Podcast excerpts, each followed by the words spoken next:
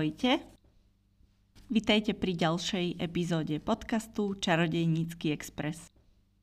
Volám sa Natália a aj dnes vás budem sprevádzať čarodejníckým svetom Harryho Pottera. V dnešnej epizóde sa budeme venovať 12. kapitole z knihy Harry Potter a ohnivá čaša. Táto kapitola sa nazýva Trojčarodejnícky turnaj.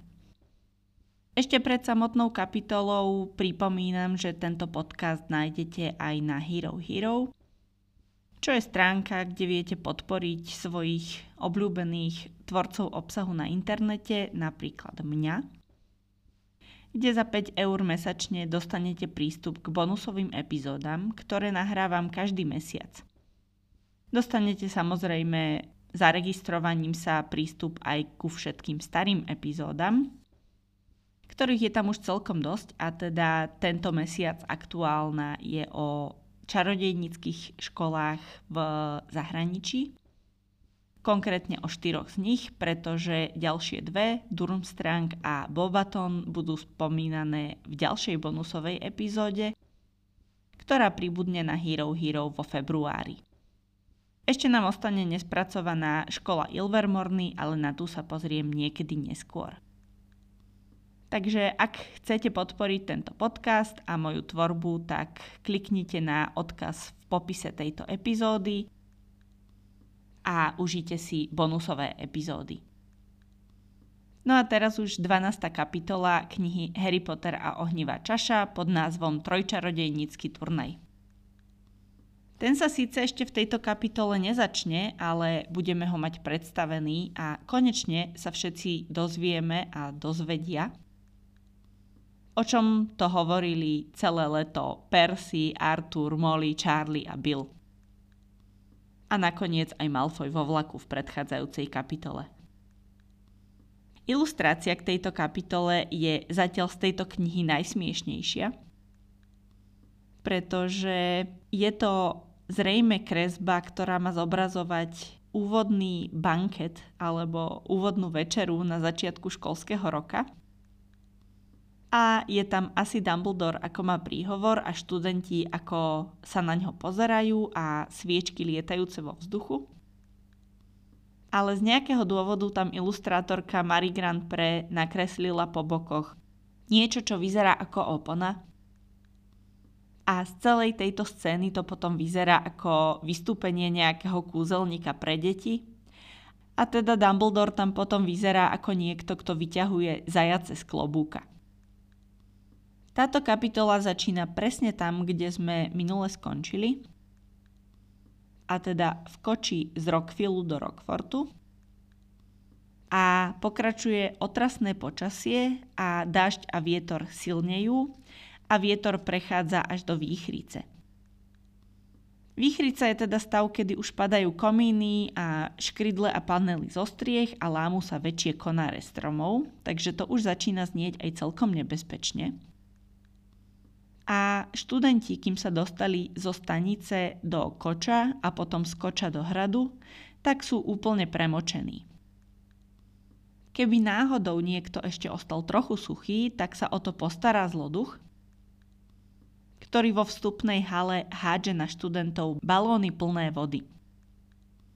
Zloduch je tu opísaný veľmi farebne a je opísaný, že má klobúk so zvončekmi a oranžový motýlik – Duchovia farby asi nemajú, aj Nick je o pár strán ďalej popísaný ako perlovo-biely a polopriesvitný, čo nám zase pripomína, že zloduch nie je duch, ale poltergeist, napriek tomu, že v slovenskom preklade je uvádzaný stále ako duch zloduch. Takže je to trošku metúce ale teda zloduch má nielen iné postavenie ako ostatní duchovia, ale je v podstate aj iným druhom magickej bytosti.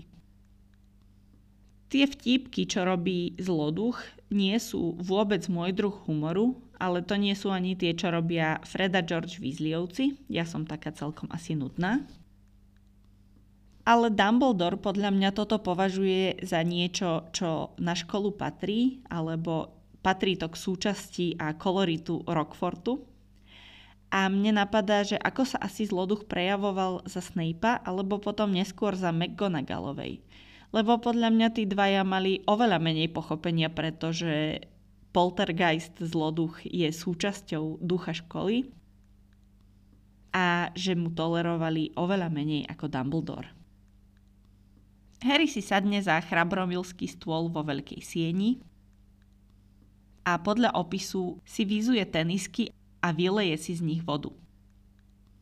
Toto je neskutočne hnusný opis, pretože vyzúvať si topánky za stolom, za ktorým ide teraz jesť a vyliať vodu len tak na zem je dosť odporné. Existuje debata o tom, že či je vhodné alebo nevhodné, alebo dovolené, alebo malo by byť dovolené vyzúvať si topánky napríklad v lietadle alebo vo vlaku. A keďže je to taká celkom zaujímavá debata, tak vám k tomu vytvorím aj anketu na Spotify. Ale teda, ak aj vyzúvanie topánok v lietadle alebo vo vlaku pri nejakých dlhých cestách je niečo, o čom by sa dalo debatovať, tak vyzúci mokré topánky v miestnosti, kde idete jesť, keď už sedíte za stolom a vylia z nich vodu, znie naozaj dosť hnusne. Harry ho čaká jeho vôbec prvé triedenie od jeho vlastného, pretože v druhej knihe priletel na Rockford lietajúcim autom a v treťom si ho zavolala profesorka McGonagallová do svojej kancelárie počas triedenia pretože vo vlaku odpadol po tom, čo sa tam objavili dementory. Triedenie čaká aj Denisa Krývyho, teda Denisa Krývyho čaká ako prváka. A Denis Krývy je mladší brat Harryho najväčšieho fanúšika Kolina Krývyho. A J.K. Rowlingová má takto príležitosť pripomenúť nám Padmu Patilovú, pred triedením sa totižto Harry, Ron, Hermiona a asi aj Colin bavia o tom, či súrodenci vždy skončia v tých istých fakultách. Harry nemá veľa príkladov, podľa ktorých by toto mohol usudzovať. Pozná z rodín akurát Weasleyovcov a tí sú všetci v Chrabromile. A Harry predpokladá, že teda Denis bude takisto ako Colin v Chrabromile. Ale Hermiona mu pripomína, že Parvati má dvojča a je v Bystrohlave. Nespomína sa ani meno Padmy Patilovej, ktorá bola spomenutá vlastne iba v prvej knihe pri triedení, iba ako Patilová a Patilová, bez krstných mien. Takže to, že dvojča Parvaty Patilovej sa volá Padma a chodí do Bystrohlavu, sa dozvedáme až v tejto knihe, pretože ju treba predstaviť pred trojčarodejníckým vianočným plesom. Čo sa týka súrodencov, ktorí sú zaradení do rôznych fakult, tak tých príkladov je naozaj dosť málo.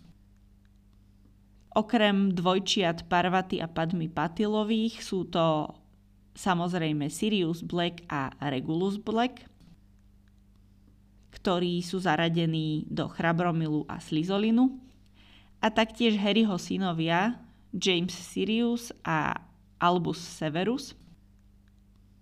Ale toto je teda informácia iba z prekliatého dieťaťa, ktoré ignorujeme. Za učiteľským stolom nesedí nový učiteľ obrany proti čiernej mágii, ale dostaneme v tejto kapitole aspoň prehľad ostatných učiteľov, čo tam sedia.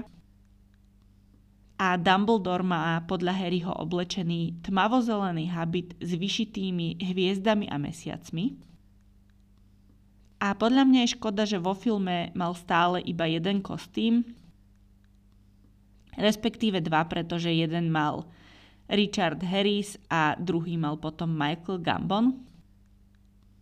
Ale v podstate ostával ten jeden štýl a toto je asi typické hlavne pre fantasy filmy, že tie postavy majú nejaký jeden kostým a veľmi sa nemení.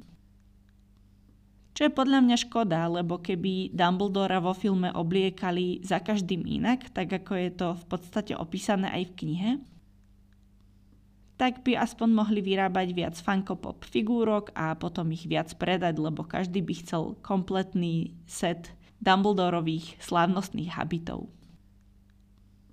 Do veľkej siene vchádzajú totálne premočení prváci, a Denis, okrem toho, že je totálne mokrý, tak má na sebe aj Hagridov kabát, pretože nielenže zmokol, ale celý spadol do jazera, z ktorého ho vylovila obrovská sépia.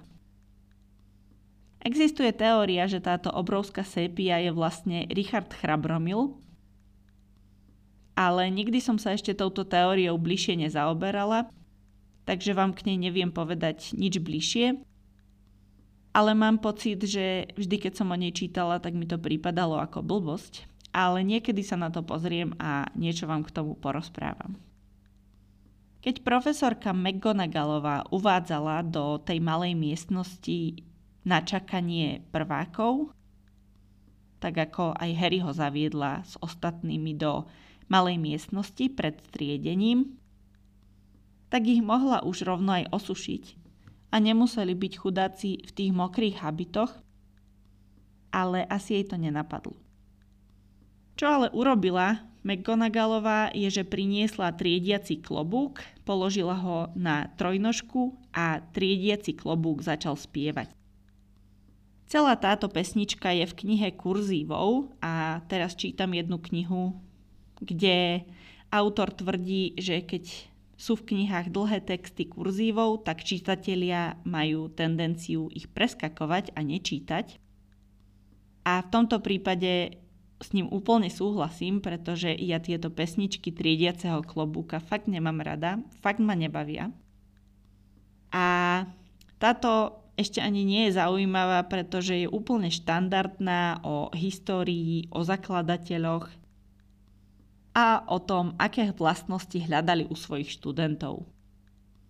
Zoznam zaradených študentov je tiež celkom nudný, pretože o nikom z týchto študentov sme už nikdy nepočuli, teda vôbec tie mená nie sú zaujímavé, až na jednu výnimku. Je tam jeden zaujímavý príbeh za menom Natalie McDonaldova. Natalie McDonaldová je zaradená do Chrabromilu a nie je zaujímavá táto postava preto, že by sa ešte v knihách objavila, ale preto, že existovala fanúšička Harryho Pottera, kanadianka, ktorá sa volala Natalie McDonaldová.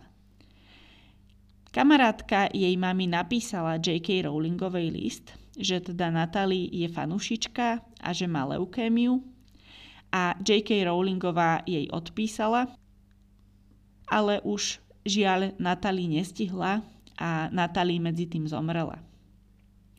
Preto aspoň J.K. Rowlingová chcela si nejako pripomenúť túto fanúšičku a preto jej meno dala do zoznamu študentov, ktorí boli zaradení v tomto roku. A keďže Natalie už zomierala a bolo jasné, že asi už dlho žiť nebude a bolo to aj v tom liste pre Rowlingovú, tak Rowlingová jej napísala do tohto listu nejaké detaily o tom, ako dopadnú tie knihy, celá séria. Toto už si teda Natali neprečítala, ale prečítala si to jej mama. A tá teda držala list v tajnosti, najmä pred svojimi ďalšími dvoma deťmi, ktoré tiež čítali Harryho Pottera a ukázala im ho, až keď dočítali poslednú knihu. Po triedení sa už vyhľadovaní Ron a Harry konečne dočkajú jedla a príhovor Dumbledora príde až po večeri. Počas jedla sa od takmer bezhlavého Nika dozvedia o poprasku v kuchyni, ktorý sa stal v ten deň. Zloduch totižto nesmie chodiť na hostinu a tentokrát sa chcel zúčastniť a tento zákaz ho naštval a preto všetko v kuchyni porozhadzoval a podľa Nika domáci škriatkovia prišli skoro o rozum. Hermiona je z informácie o domácich škriatkoch úplne zhrozená a dozvedia sa teda, že škriatkovia na Rockforte varia, upratujú a zjavne to robia dobre, pretože ich pritom nikto nikdy nevidí. Na Hermioninu otázku o tom, či domáci škriatkovia na Rockforte majú dovolenky, výplaty a dôchodok, sa Nick tak strašne začne smiať, že mu až spadne hlava z krku a teda, tak ako je zvykom v čarodejníckom svete, Hermione vysvetlí, že škriatkovia predsa nič také nechcú. Hermiona už teda z večere nič nezie, ale ostatní sú s touto novinkou úplne v pohode a jedia ďalej. Po jedle nasleduje príhovore riaditeľa, ktorý má nejaké tradičné a aj nejaké nové súčasti, toho tradičného Dumbledore pripomenie Filčov zoznam zakázaných predmetov, ktorý sa každý rok rozširuje a tento rok je na ňom 437 položiek, čo je mimochodom číselný údaj, na ktorý sa podľa mňa nikto nikdy v kvíze nepýtal a je to dosť dobrá otázka do nejakého fakt ťažkého kvízu. A takisto Dumbledore pripomenie, že sa nemá vstupovať do zakázaného lesa, a taktiež, že do Rockvillu môžu chodiť iba študenti od 3. ročníka s povolením a v určené víkendy. Špecifikum tohto ročného prejavu je to, že sa ruší metlobalový turnaj medzi fakultami. Kým Dumbledore stihne vysvetliť, prečo ho ruší, preruší jeho príhovor príchod profesora Moodyho. Moody je tu opísaný naozaj dosť desivo, má teda tmavosivé vlasy, celú tvár aj ruky má zjazvené. Chýba mu kus nosa a každé oko má iné. Jedno je malé tmavé a druhé veľké jasnomodré. No a má drevenú nohu s chodidlom s pazúrmi.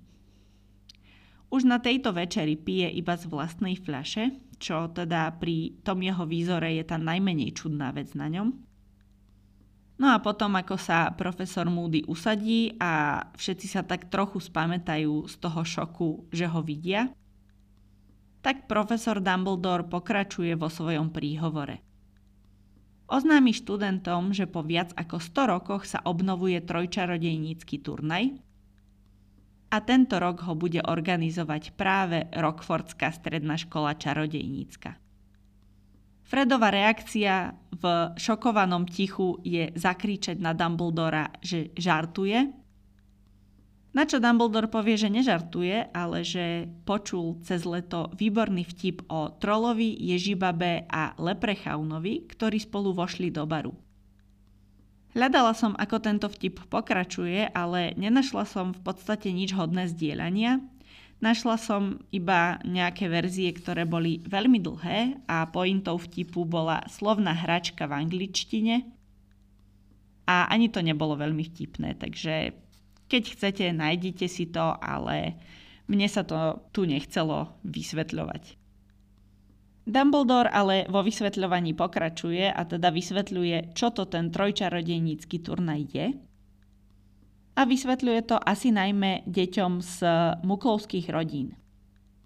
Deti z čarodejnických rodín asi o existencii takéhoto turnaja vedia, aspoň výzliovci teda sa zdajú, že vedia o čom hovorí. A deti z muklovských rodín možno niektoré vedia, niektoré nie, predsa len existujú aj knihy, z ktorých sa to mohli dočítať ale Harry knihy okrem povinnej literatúry nečíta, takže Harry vôbec netuší. Takže pre Harryho trojčarodejnícky turnaj je turnaj troch škôl, Rockfortu, Durmstrangu a Bobatons, kde každú školu reprezentuje jeden študent.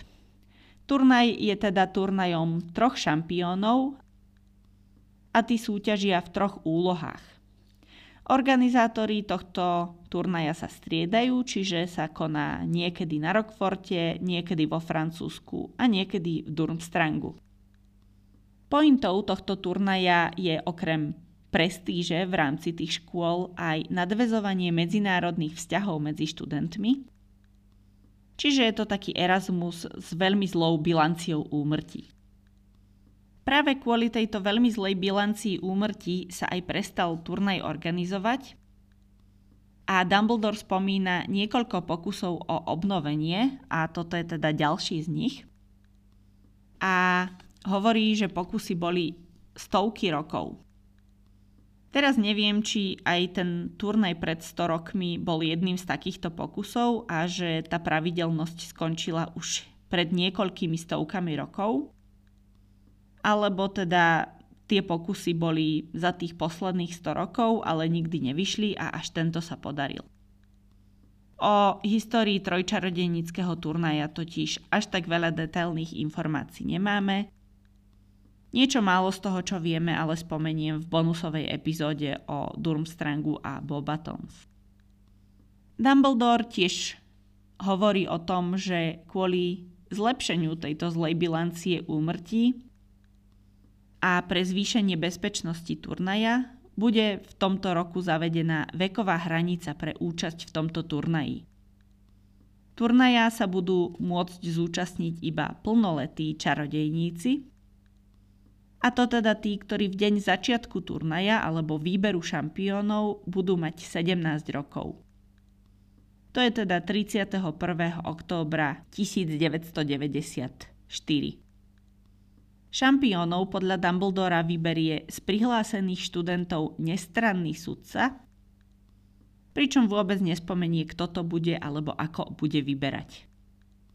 Oznámi, že predstavitelia ďalších dvoch škôl prídu deň pred Halloweenom, teda 30. októbra, a že na Rockforte ostanú skoro celý rok. Takže úlohou študentov je pripraviť sa na to, aby boli dobrí hostitelia a robiť dobrý dojem počas celého roka. Fred a George Weasleyovci sú odhodlaní prihlásiť sa do tohto turnaja, napriek tomu, že nesplňajú túto 17-ročnú hranicu, lebo 17 budú mať až v apríli. A veľkou motiváciou je pre nich najmä výhra tisíc galeónov. Fred a George sa pýtajú aj Rona, či do toho ide s nimi, ak teda nájdu nejaký spôsob, ako to dosiahnuť. A ten sa obráti na Harryho s otázkou, či by sa aj on pridal. Ale Harry v tejto chvíli nestihne reagovať, lebo sa do rozhovoru zapojí Neville. A Harryho postoj sa vlastne už ani nedozvieme v tejto kapitole. Čo je ale dôležité, tak aj z tejto časti a aj z konca kapitoly, kedy Ron zase načne túto tému, je jasné, že Ron by sa očividne rád uchádzal o miesto šampióna Rockfortu a rád by teda zabojoval o možnosť zúčastniť sa na turnaji, a tých motivácií je pre Rona niekoľko. Je to teda, tak ako u Freda a Georgia, tisíc galeónov. A tiež odlíšenie sa od bratov, teda mal by niečo špeciálne, čo ešte žiadny z jeho bratov nedokázal. A takisto asi aj vystúpenie z Harryho tieňa, kedy by bol hviezdou Rockfortu pre zmenu on a nie Harry. Vidíme, že teda pre Rona účasť v trojčarodenickom turnaji by bola v podstate splnením všetkého, čo nikdy nemal a po čom vždy tak túžil. A to, aká je to pre Rona silná túžba, ešte bude mať veľmi zlé dôsledky na vzťah medzi Ronom a Harrym. Ale teda k tomu sa dostaneme v ďalších kapitolách. Z dnešnej kapitoly je to odo mňa všetko. Ak si chcete vypočuť niečo viac, tak kliknite na link v popise tejto epizódy a dostanete sa na Hero Hero.